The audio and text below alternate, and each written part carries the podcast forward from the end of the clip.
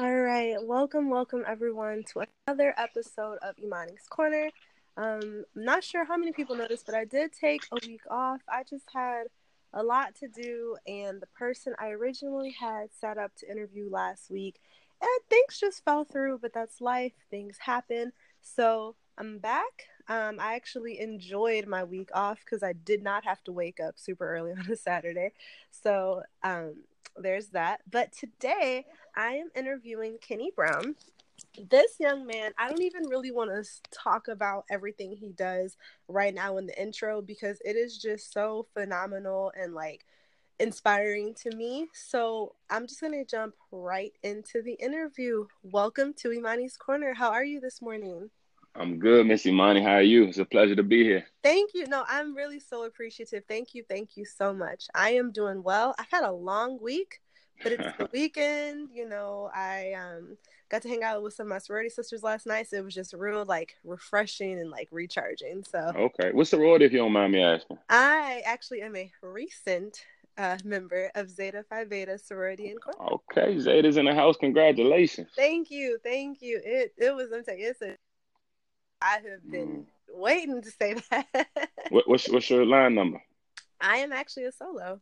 Solo. Oh, solo. You're solid. yes. Yes. Yeah. Let me tell you. Yes. I don't know if you know, but I'm a member of Alpha Phi Alpha. Ah. Okay. Okay. Okay. What's your line number?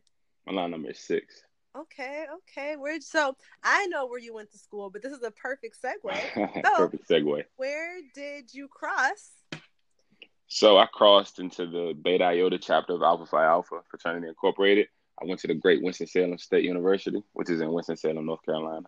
There you go. So my dad's actually from North Carolina, and he went to North Carolina Central, okay. and I'm actually hoping to go there for law school. So. Oh yeah, Central. That's a great law school. Yeah, just keeping it all in the family. Yeah, I actually went to Hampton, so um, you know HBCU love in the house right now. Definitely HBCU love. Yes. So, I'm literally just so excited about I don't know if I want to call it a project, this initiative, but just like what you work on is literally so amazing to me. Um, just tell me a little bit about your story and how you got to where you are now. Mm, in, in terms of what though? Like, you know, in terms of, okay, what made you start this company? Let me start this company. Okay. So, um, know, I'm from Washington D.C. Just a little quick background on myself. I love DC. It's a great. I believe DC is the greatest city in the United States, but that's a conversation for another day. but um, yeah, so I'm from Washington DC. Like I said, I went to Winston Salem State for undergrad. Um, I played football for three years. My last year, I didn't quite. I didn't play football. I chose not to play because I did student government, which I thought would be more instrumental to my life and like help my matriculation a little more. Mm-hmm. So um, you know, I left the field for the suit. and uh, well, I just like, I just tell everybody I got suited up in a different way. Yeah. And um, you know, then I went to FIU for my master's out out Miami. Okay. Um, and then I would say going into my second semester at FIU, and my my master's program was two years. Mm-hmm. So going into my second semester, I made like a big lifetime transition. Um, I was at Saks Cause you know, you know DC, yeah. you know the whole DC culture. Like we love to get fly, right? You know, we love to dress different than people. You know, just you know, wear a lot of brands, whatever. Yeah. So I was at Saks Fifth Avenue, and I really couldn't fit anything in there. Like a lot of things in the store, and I was blaming on the material. I was giving a whole bunch of excuses, but deep down, I know I just you know, though I played football and it was okay to be big. You know, I played offensive line. It was okay to be big. Yeah. I never transitioned from even though I transitioned in life post football. I didn't transition my mind and body all the way post football, mainly my body post football, right? And I didn't condition my mind to not eat the football away. Right. Um, so like, you know, January 2017, towards the back end of January, you know, I had a conversation with a good friend of mine who was really like health conscious and, you know, mm-hmm. really studied eating and things like that. And we had a good conversation and developed a, a plan for myself. And February 1st, we got it rolling. So I really dedicated myself from February 2017 to like strongly to like September 2017. Okay. But from February 2017 to like August 7, 2017, uh, I lost 120 pounds. So I, oh I essentially goodness. did it in like six months. That is awesome. Congratulations. I appreciate you. Yes, that's so dope. But yeah, like I really dedicated myself. Um, you know, from April to July, so like ninety days straight, I was actually a raw foodist. It means like I didn't eat anything cooked. Like if it didn't come naturally from you know from the earth, I didn't eat it. I ate it. I ate things for ninety days straight and ninety days straight in its most natural form. Interesting. So I was actually talking to my sisters last night about being raw vegan because I'm pescatarian. I actually, yeah, and I'm dairy free as well. And so okay. They were asking me like, "Oh, how does that work?" I'm like, you know, it's actually not that bad. Like once you your body gets used to it, it's really not that big of an issue. And I said, I'm thinking about being a raw vegan for like 30 days. And I said, it's hard though, because, you know, I eat a lot of vegan products, but they're processed vegan products. And mm-hmm. while I don't eat them every day, I still like get that sodium, that trans fat, you know, all that stuff that sounds a little bit better because it's in a vegan product, but like if you eat too many of them, it's still gonna have that negative effect. For so sure. That's really dope that you did that. How did you find it was really difficult in the beginning or No, and it wasn't it wasn't difficult, but I won't say it's not difficult because okay. for me I had a my situation was a little intricate because for one I was in Miami, which is all which is really a health conscious place. So I was in mm-hmm. Miami when I started it. So my first 20 days from April 10th to like April 30th, I was in Miami. Right. And Miami is still, you know, pretty health conscious. So it was a lot of like, you know, raw spots. Mm-hmm. But then for the for my next 60 days, I was in New York. I spent the whole summer in New York for an internship at Columbia. And you know, New York is like, you know, so many people in New York, so they have to have a lot of different options. Yes. Um, you know, I had a market right by my house, and um, you know, I got like it was raw, it was fresh veggies and fruit every day. Right. So I would go get a salad every day and not get bored with it. Yeah. So it, you know, it wasn't as hard for me mm-hmm. as it would be for somebody that might live in, you know, North Dakota or right, you know, just a place where like the culture is heavy fat fat. And I don't even know North Dakota's food culture, but I'm just saying yeah. don't sound like they yeah. don't sound like they have, you know. But um, I know different spots, and it's you know it, that it's easier to do than others. But I think that the, the the hardest part I would say is just the cutting off of different you you the cutting off of different habits. That's the mm-hmm. hardest part. It's not about eating the food. It's the habits of, you know, you and your friends out at nine o'clock at night, nine thirty at night, or you all leaving the club because I was still doing everything I, was, I, I originally did prior to. Like, so I go to the club and leave the club at two o'clock in the morning, or go to a bar and leave at like one o'clock in the morning. Right. You know, typically the culture is, you know, you leave, you might have a drink or two with mm. your friend, and you go get some food afterward that's where the hardest part came. That's where the discipline I had to build discipline in that aspect because you know you ain't what silence you really buying at one o'clock in the morning or right. two o'clock in the morning. So you know I have a friend, my good friend Ed. He was all he always jokes with me because one time you know he came to town and him and I went to a bar together and you know he had wings, French fries. It looked amazing, mm-hmm. and I had a Caesar salad like he, like, I mean, yeah. you know, you know, the culture we come from, that's like, what are you doing? Right. But that's how focused I was. Like we were at a bar, and I had a Caesar salad at 1.30 in the morning. I mean, but that's commitment, and that's what helped yeah. you to really lose all that weight. So, mm-hmm. yeah. So yeah, like so transitioning from the weight loss, a lot of people ask me, you know, am I a dietitian? Am I a trainer? And I wasn't either. I mm-hmm. just lost weight my way. I did it like comfortably. And um, you know, I just embraced myself during that whole process. And that's what I ultimately wanted people to learn. So I had thought about a way to really help people and make people feel empowered. So I started my company, K Brown Enterprise, mm-hmm. which is a company right now of athleisure apparel for primarily for women.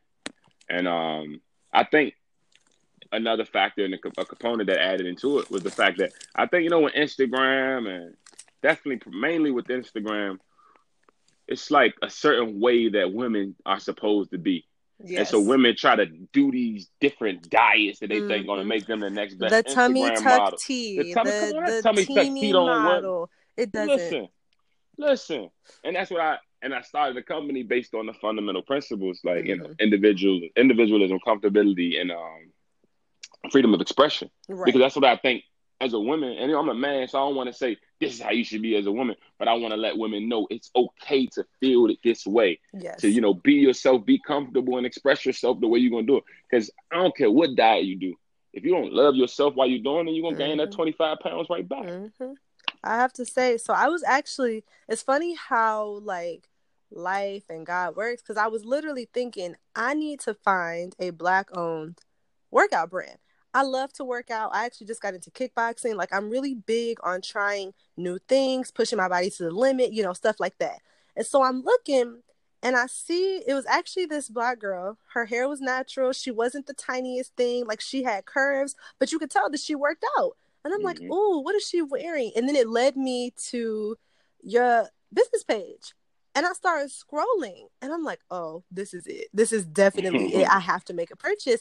And then as I started to like scroll more and read, I saw something about how I believe the statistic was children with an incarcerated parent are six to seven times more likely to be incarcerated themselves. And so. I'm like, okay, what is this about? Like, this doesn't really connect to the workout page. And then I started oh, to yeah. do a little more research about like really what you're about and what you really stand for and like how you support these like individual communities because like you know yeah it's one thing to say i'm really big at supporting the black community but unfortunately because of the laws that are set up a large population of the black community is incarcerated has been incarcerated or is the child of someone who is or has been incarcerated so mm-hmm. how did you get to focusing on this particular aspect of our community and what really pushed you to like start to try to make a change okay well, first of all, I just want to laugh at the fact that you said how to disconnect. I get that a lot sometimes. Like, what does he do? Just because you know, like I help the community, right? You know, I, I run a company and I just do a lot of things. So it's just so funny when you hit a "what does he do" thing, even. But um, so just going back to your question, I, I, that's something like I'm I'm charged with that. Mm-hmm. Uh, that's just it comes natural. Yeah. For one, I'm a I'm a I'm a, I'm a kid that was affected by mass incarceration. My mm. father was locked up. If you know his first time being locked up, I was six years old. So I visited my first prison at six years old. I visited DC jail. My father was in there. Mm-hmm. Um, and then you know he got locked up again when I was eight years old. But that time he got locked up from the time I was eight till I was 21, 22. Oh like, wow! You know, so what? What's that? Third grade maybe until my yeah. senior year of college. Right. So I was affected by it. You know, you know, father missed my first real basketball game. Mm-hmm. you know, mm-hmm. even though I played Pee Wee when he was out, but like my first real game when I came to my, like my first MVP season, right? You know, missed my senior football, like things like that. I'm not mad at, but you know, I'm just affected by it. Right. So the fact that I was affected by it, I feel like it's my duty to help children after me and families after me deal with it, cope with that. And then not to mention, I have a mentor, Tony Lewis Jr., who's an expert in the realm of mass incarceration. Mm-hmm. Like that's what he does. He's an expert. So I get to learn a lot of things that I didn't even know about mass incarceration, like traumas right. and you know different statistics through him because he is an expert. And maybe like a month or two ago, I got to be I got to moderate a conversation that he partnered with the Hennessy Privilege on, and we really talked. We really spoke about mass incarceration, the two point reduction system, mm-hmm. and um the fir- the First Step Act. So we got to really break all that down. So mm-hmm. I learned so much. I learned so much through Tony uh, uh, that I didn't know about mass incarceration because for a lot of the for for a big chunk of time, I was just able to talk on my experiences and my right. friends' experiences around me. Right. So yeah, that's how I really got connected with the mass incarceration piece. That's really really awesome, honestly. And I think so. I'm from Detroit, and I like I'm actually I talked about this with the last person I interviewed. I'm actually from Detroit. Like I'm not from the suburbs around. Like I'm from the city. And like here, that's such like I know that even in DC, that's a big deal because one of my best friends is from DC, and people will be like, "Oh, I'm from DC," but they'll be from Hyattsville. She's like, "Nah, you're from Maryland. You're not oh, from DC." And so you know, but you know, unfortunately, with like cities like that, you do have a lot of people that are in and out of jail or whatever. So I knew a couple people growing up who had a mom in jail or a dad in jail or a brother in jail and you know it mm-hmm. it it kind of became like a just like an accepted thing like nobody really thought about like well what do we do for them after they come out what do we do for the kids yep. who have to like you said visit their parent in jail at five six seven eight those years when like you know you don't want to see your parents like that so i kind of see what you're doing as not only how do we help these parents after they get out, but what do we do for these kids that are missing out on really important milestones with their parents? Like how do we step in and do something like that? Like am I am I interpreting that correctly? Yep. Okay. That's... Because like you know, a big thing is for one, that's what that's what a large chunk of Tony work is. That's what his job mm-hmm. is to make sure. Um, he he he works in reentry, so to make sure um you know formerly incarcerated individuals don't go back to jail. It's his job. You know, he develops programs, right. he has classes, and you know connects with jobs to make sure they don't go back. Mm-hmm. And then you know with children, it's just you know a lot of the time mentoring programs and actually it's hard sometimes finding out who who parents are incarcerated. Like some kids and some children don't in fact tell you. Like I didn't tell anybody, mm-hmm. and I didn't tell a lot of people for the simple fact that I didn't want that as like a, a pity. I didn't want that as a oh well, Kenny's father locked up. That's why Kenny got in trouble today. Or mm-hmm. and, and maybe sometimes I was affected, right? But my you know my ability to connect with that certain emotion wasn't mm-hmm. there, so I didn't even know I was affected. And then you know, and I think in our communities we don't focus on our emotions enough. Yes, I can agree. So we don't even know the effects that certain things has on kids. And that's no knock to you know the adults that was around me. They just right. you know they honestly didn't know, and yeah. I probably didn't know. And I you know I just I know for a fact though I wore it on my sleeve, mm-hmm. and I honestly don't know where I would be if I didn't wear that on my sleeve. For the simple fact that I wore it on my sleeve that my father was incarcerated, you know I got to graduate high school, mm-hmm. you know, doing the things that I accomplished in high school. I got to graduate college, you know, in and out the student body vice president. I got to go obtain a master's and become the master, um, the president of higher education program. I got to stop own. Like I've always worn that on my sleeve. Mm-hmm. And the the other side of that, I don't know if I would be so involved with helping people mm-hmm if I wasn't a kid that had to go through certain things that I know I needed help and I didn't have that certain help, I don't know if I would be, you know, so out here in different communities. Like just a little another background, like in Winston Salem, North Carolina, I had the first, I had the first uh, winter coat, uh, what I call it, uh, keep Winston warm. Mm-hmm. I had mm-hmm. keep Winston warm two years in a row. So I could on one day on a Friday, I collect coats and blankets. And then after I collect them, it's not a drive, but it's mm-hmm. one day you bring coats and blankets both years I got over 40 coats and blankets and That's I took awesome. it to the I took it thank you. I took it to the strip where I know that uh, homelessness was affected the most in mm. Winston Salem, which was downtown. And I, you know, I got like uh, organized three or four cars, and then you know we we pull up right there in the center of it all, and I, you know, tell everybody like, listen, it's not pity. I come from where y'all come from. Mm-hmm. It's just new coats. I know it's winter. I know it's cold. Like get right. whatever. I don't care what you. There's no trading get whatever you just, want. Just take this coat and be warm. Just take yeah. it, yeah. And then we not just passing it out. We're having real conversations in it. If right. you was on, and if you were one of the people that just wanted to come take pictures and everything like that, you ain't want to talk to. I'm like, don't come. Just give me your coat. Mm-hmm. And it's no disrespect, but we want to like show these people we're them. We're connected. These are these essentially our family members. Yes. So I had that in North Carolina, and you know, in DC, um, you know, a lot of my big homies essentially they do turkey drives which like mm. I got real involved with turkey drives. Um,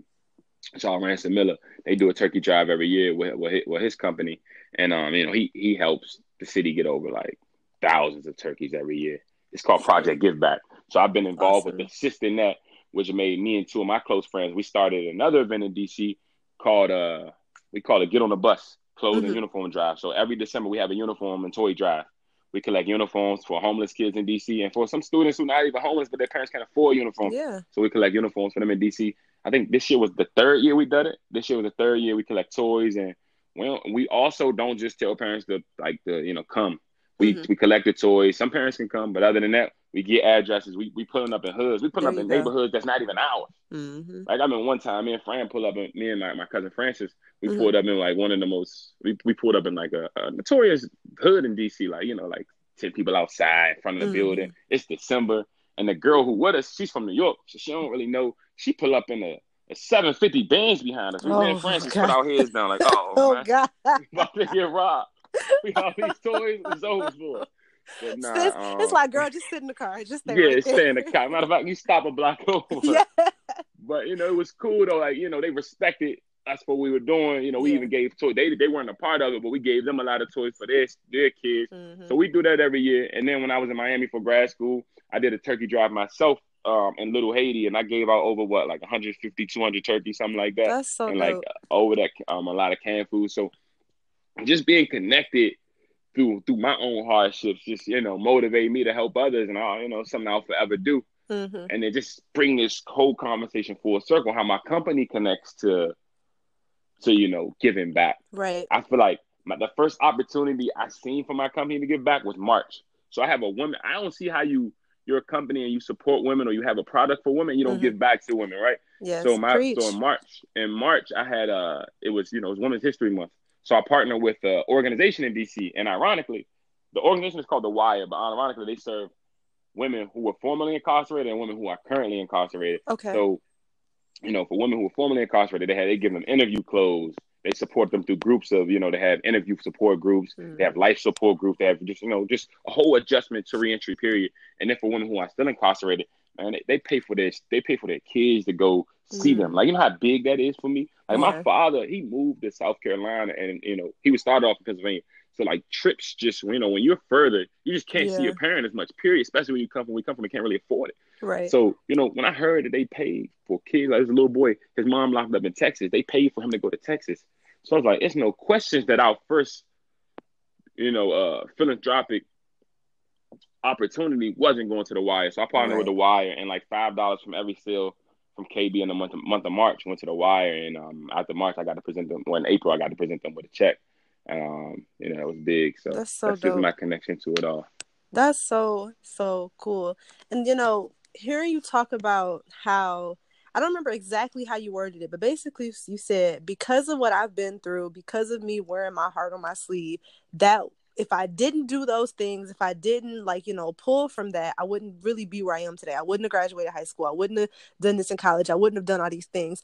And I think that as a black man, it's so important that you say that because you're right. As our community, we don't really talk about our emotions like that. Especially like nobody wants to hear black men talk about what they've been through. Nobody wants to hear that stuff. But then it's like don't don't dare think about bringing in mental illness into it. Don't dare talk about how some of the stuff our parents went through affects us. So I like that you said that without even trying to make it a big deal. It was just like, this is what affected me. This is what I did to try to combat it. And now, because I got through it, I'm trying to help other people do the that is so dope because to me that just shows that you have such a deep understanding of yourself and just like the environments you were in and how they impacted you because a lot of mm-hmm. people you know we come from these different environments and we realize far too late how they've affected the way we go about things. So I think that's really really cool because you seem like you're a pretty young dude. So I seem I think that's awesome that Yeah, I'm 25. Oh, okay. Oh, see, only a year older than me. Yeah. So it's awesome to me that where you are right now as a 25 year old man that you're able to understand and connect to that and use that to help countless people. I think that is so awesome. Congratulations to you and just so much respect to you for that. Thank you. Thank you. Yes. So, my next question do you feel that you would have made and let me, before I even say this question, this is not a dig at predominantly white institutions because people will forever take it that way. Oh, but yeah, do for you, sure. But do you think that you would have made such an impact if you had gone to a predominantly white institution versus hmm. attending an HBCU? Yeah, that's crazy. I talk about this all the time. Um, I just speak about this with my students. I, I work in college access now. Okay. Um, I'm a current college coordinator for district public school system. So it's funny. I talk about this all the time. And honestly, you know, none of us can predict the future. Right. And I, I don't ever want to say no, like, you know, and I'm down in myself, but like, you know, I'm a big Jay Z fan. And I don't yeah. even want to sound cocky saying this. But Jay Z said in the song, like, um, I'm not scared to fail. I do everything well. he said, you know, I'm yeah. not scared to fail. I do everything well. So I feel like if I went to a PWI, I mean, I still would have made a big impact. I'm me at the end of the day. Mm-hmm. I'm just me that happened to go. To, I mean, Winston State was amazing for me. Right. Like, really developed me as a leader. Uh, you know, really empowered me as a leader. But at the same time, yeah, you the, the, the, denominator was me. Right. So I don't want to say no. I wouldn't have made the impact at a uh, at a PWI, mm-hmm. but I know how important the HBCUs focus on the matriculation of oneself if you allow them to. Right. I've seen this story so many times.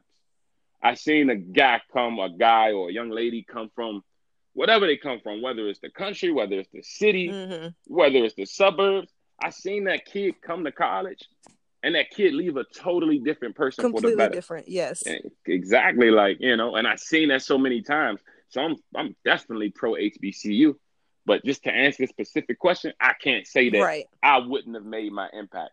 You know, who's to tell? Because I, I often tell people at the end of the day, because you know, PWIs also have a different budget than us at HBCU. So who's Yes. to tell me if you gave Kenny Brown a two million dollar budget, he wouldn't have came out with everybody? Kenny? Brown would turn that school upside I'm- down, I'm frankly. saying, yeah. So that's my only thing. Like you know, HBC, I was really working with like hundred fifty thousand dollar budget hmm sometimes, or sometimes a ten thousand dollar budget, whatever. But uh, whatever certain organization I was dealing with, I dealt with a small budget.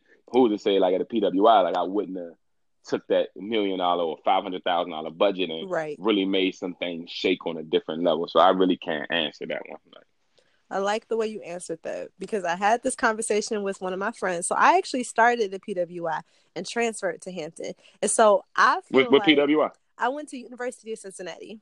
Okay, Cincinnati, cool. Yeah, it was it was it was, it was an experience, all right. and it, I tell people all the time, it's like I don't have any like personal beef against a black person that goes to a PWI. I just know me myself. I was not going to flourish there. I did not flourish there. In fact, I just kept going backwards. Like I, I was not, you know, growing into the person that I knew I could be.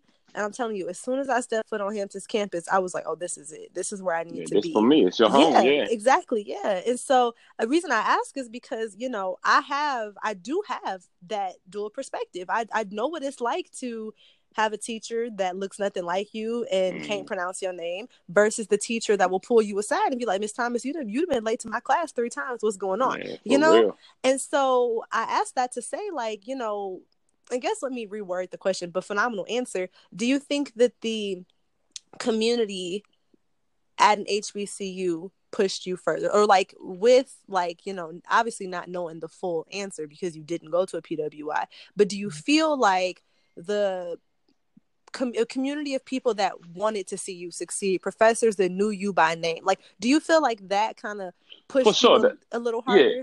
for sure that definitely pushed me at Winston. Um, you know, I I've had a lot of professors that uh that really checked me hmm at times I needed to be checked, Right.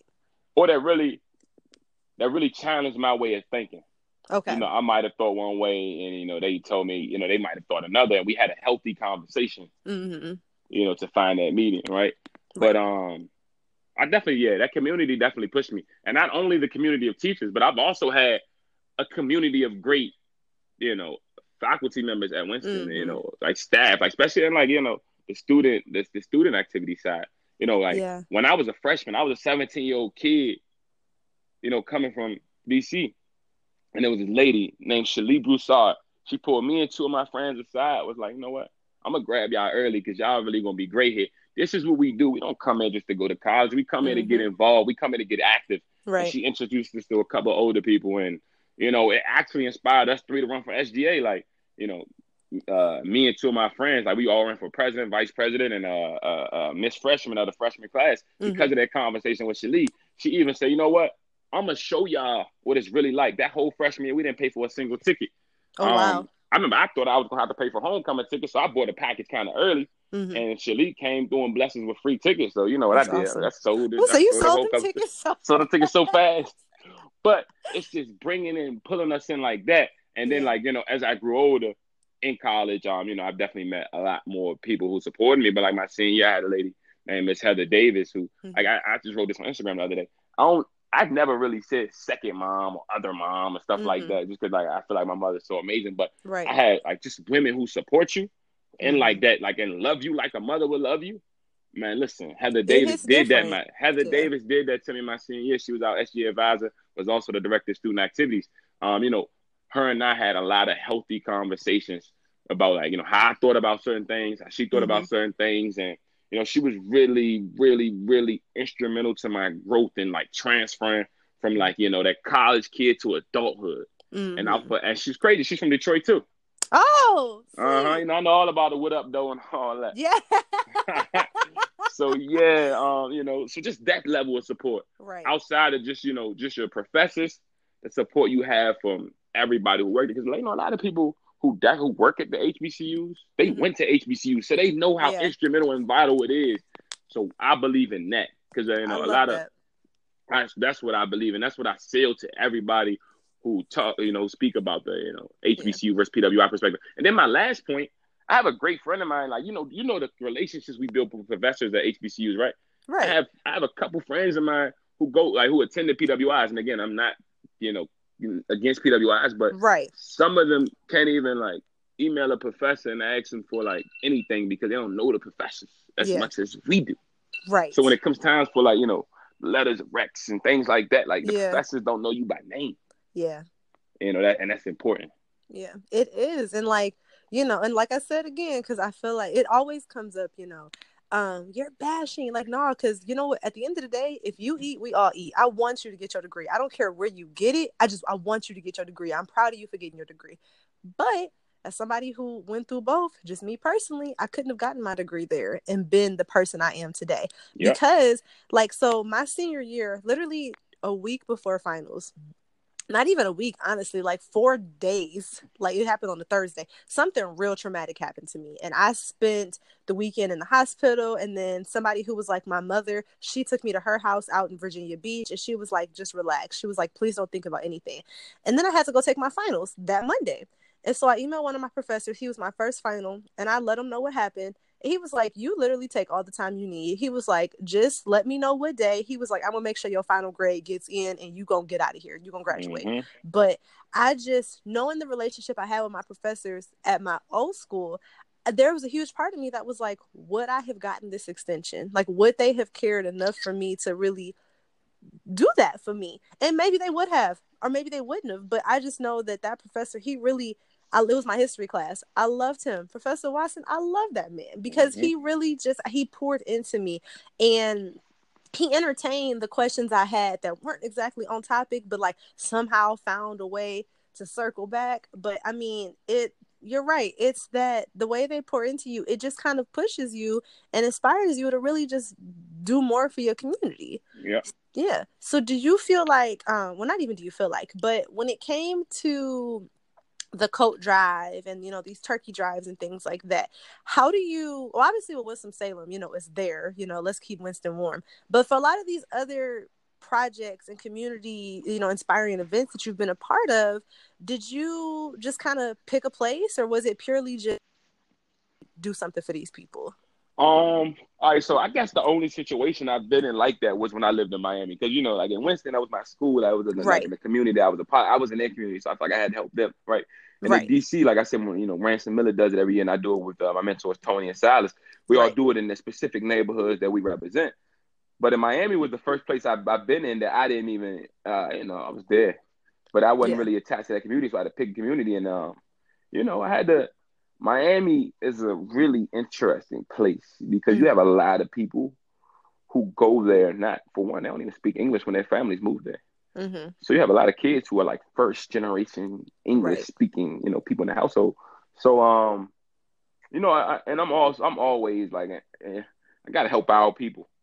So there Mhm. was, you know, it was either Liberty City or Little Haiti that I was really gonna do it in, honestly.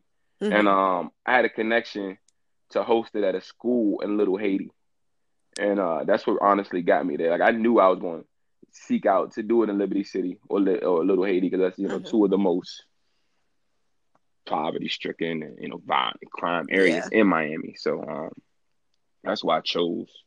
That's why I chose uh, Little Haiti.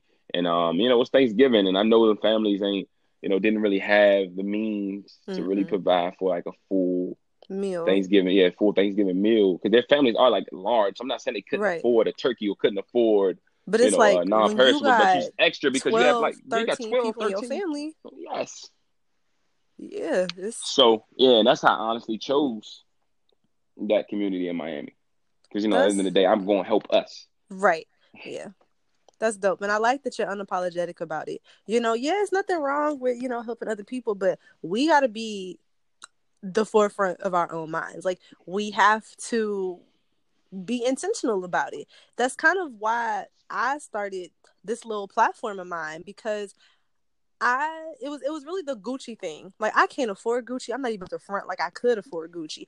But it was the blatant disrespect that had me like, well, if I could afford it, why would I shop there? You know? And it was like, let me start putting emphasis on people that one own their own business, have black owned products that are good quality.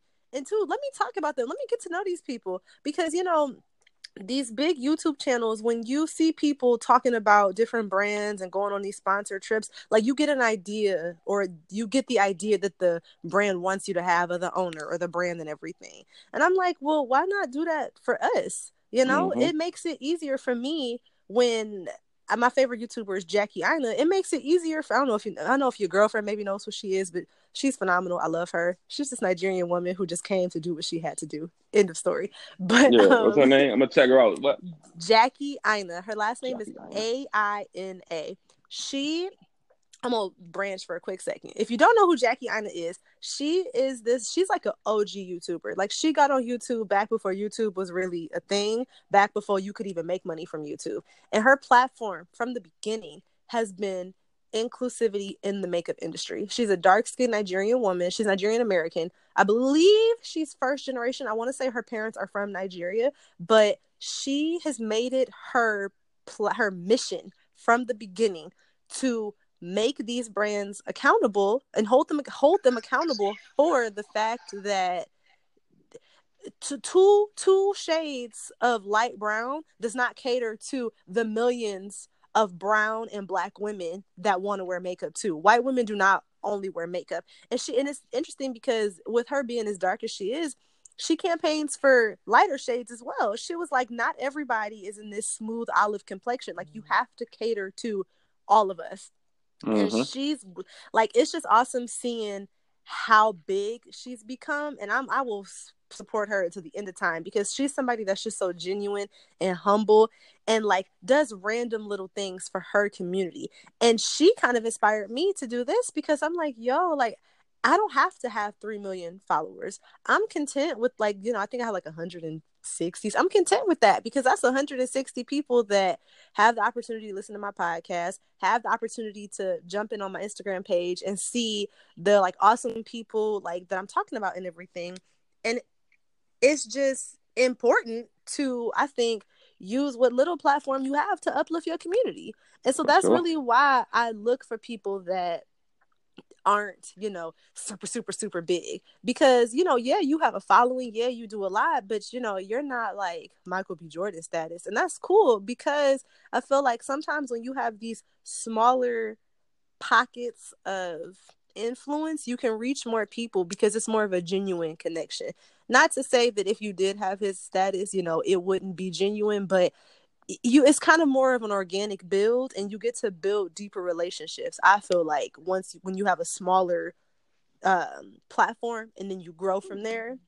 I mean why else would you go specifically to your community in dc you could have gone really anywhere and just picked a central location but you're like no i'm from here.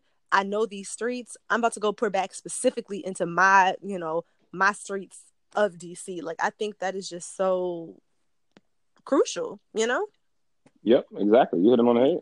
Yeah, there you go. Nail on the head. Ding. But um, ding. yeah. so what's next for you? You know, you have this awesome brand that's really taken off. I actually just got paid, so I'm making a purchase later. So cool, cool. Yes, good news right there. Yes, there you go. So what's next? Like, you know, are do you plan on partnering with another organization? Do you have any drives coming up that I, I can support? Like, what's next for you? What's next? Uh, what's next? That's always a good question, but you know, right now I'm just in the in the business of like I'm just trying to build KB.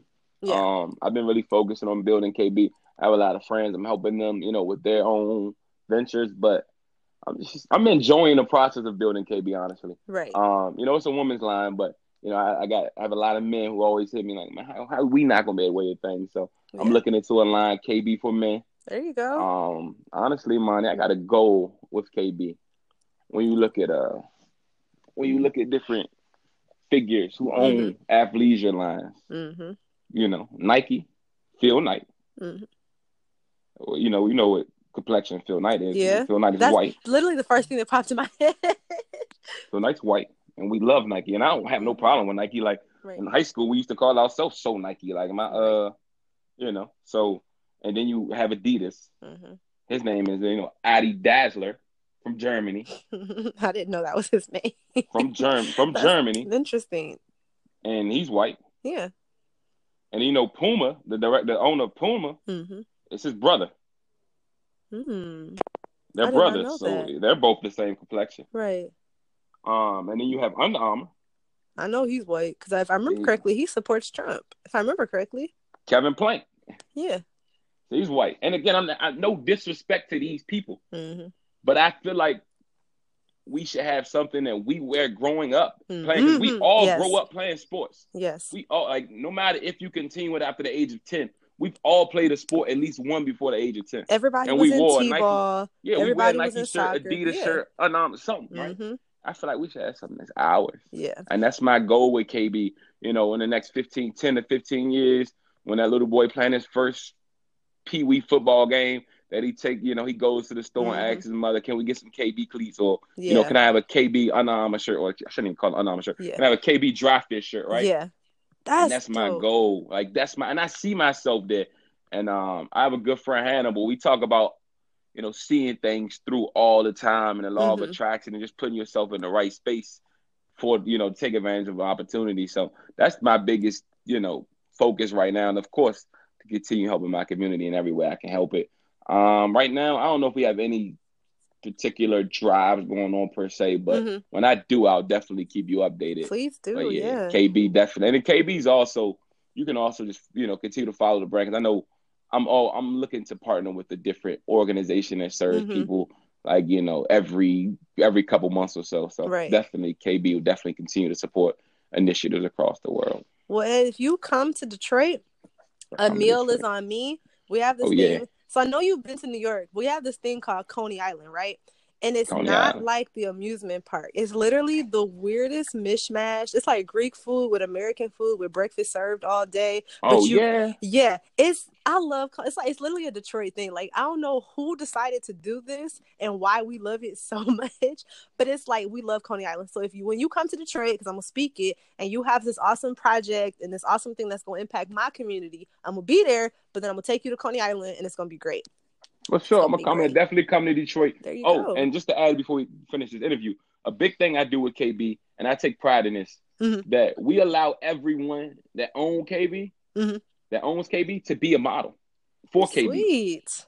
Like you know, like so we that. we pull up in different cities, or we we we accept you know photos that you know great quality photos that you Mhm. take in KB, and we post them on our page, or we'll pull up in your city and we'll you know connect with our own photographer and our own videographer and Yeah. know, make videos and you know take real photos of you in KB. So I'm gonna pull up to Detroit. You know, you get a couple ladies together, and we're going you know do a photo shoot. Then we're gonna eat some Coney Island. There you go. And see, I'm telling you, I love it because like I've literally I played I started playing basketball when I was three.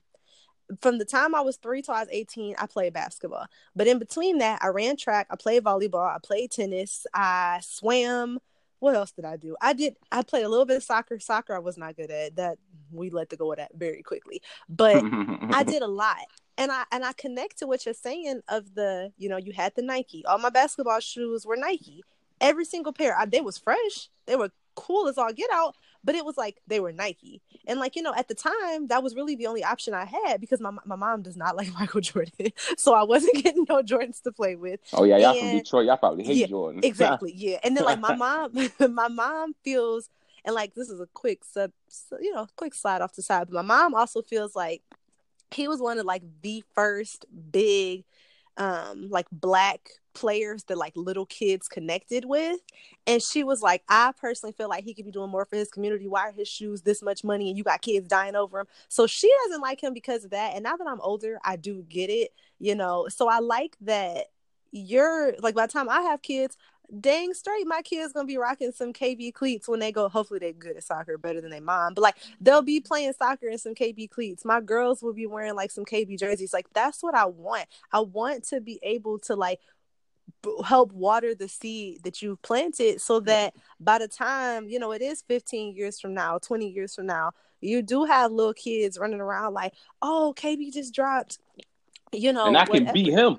and I Yeah. can be him, and that's my main goal. yes For you to wear this, and you can look, you can, you know, you know, every year in school, in grade school, you have to do projects on people, and you Mhm. you do the project on me, and you realize I can be him. right i can He grew that. up with a single mother, just like me. Mhm. You know, he grew up Mhm. playing sports like me, like everything. I can be him, and he looks like me.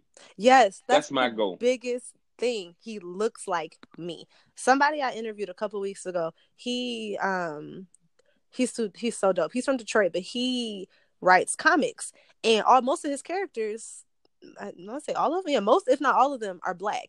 And there was one particular character that I'm telling you, if I was a little more confident in high school, we would have been the same person. Like I connected to her so deeply. And it's so crucial that we have more representation in our community. When I was a kid, you could not convince me otherwise I was gonna be Venus or Serena because they were the only people, only black women I saw that had actual status with playing tennis. I love tennis.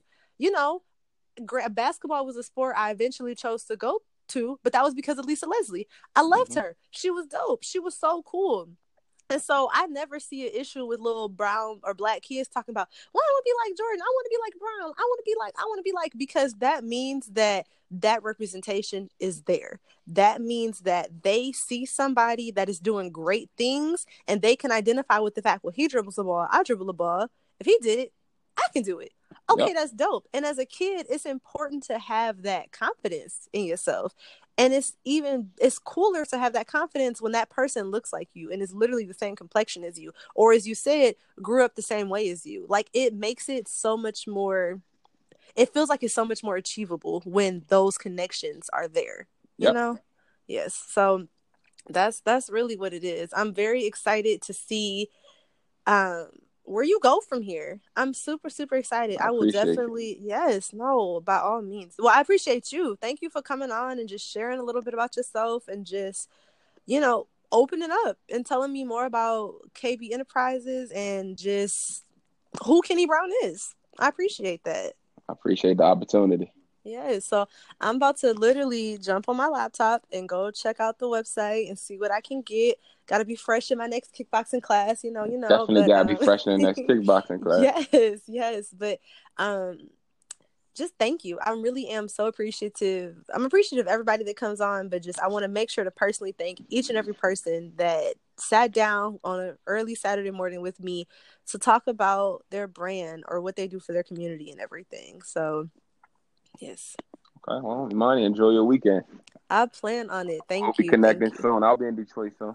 All right, dope. Let me know. I am only a DM away. Let me know. All right. All right. Have a great day.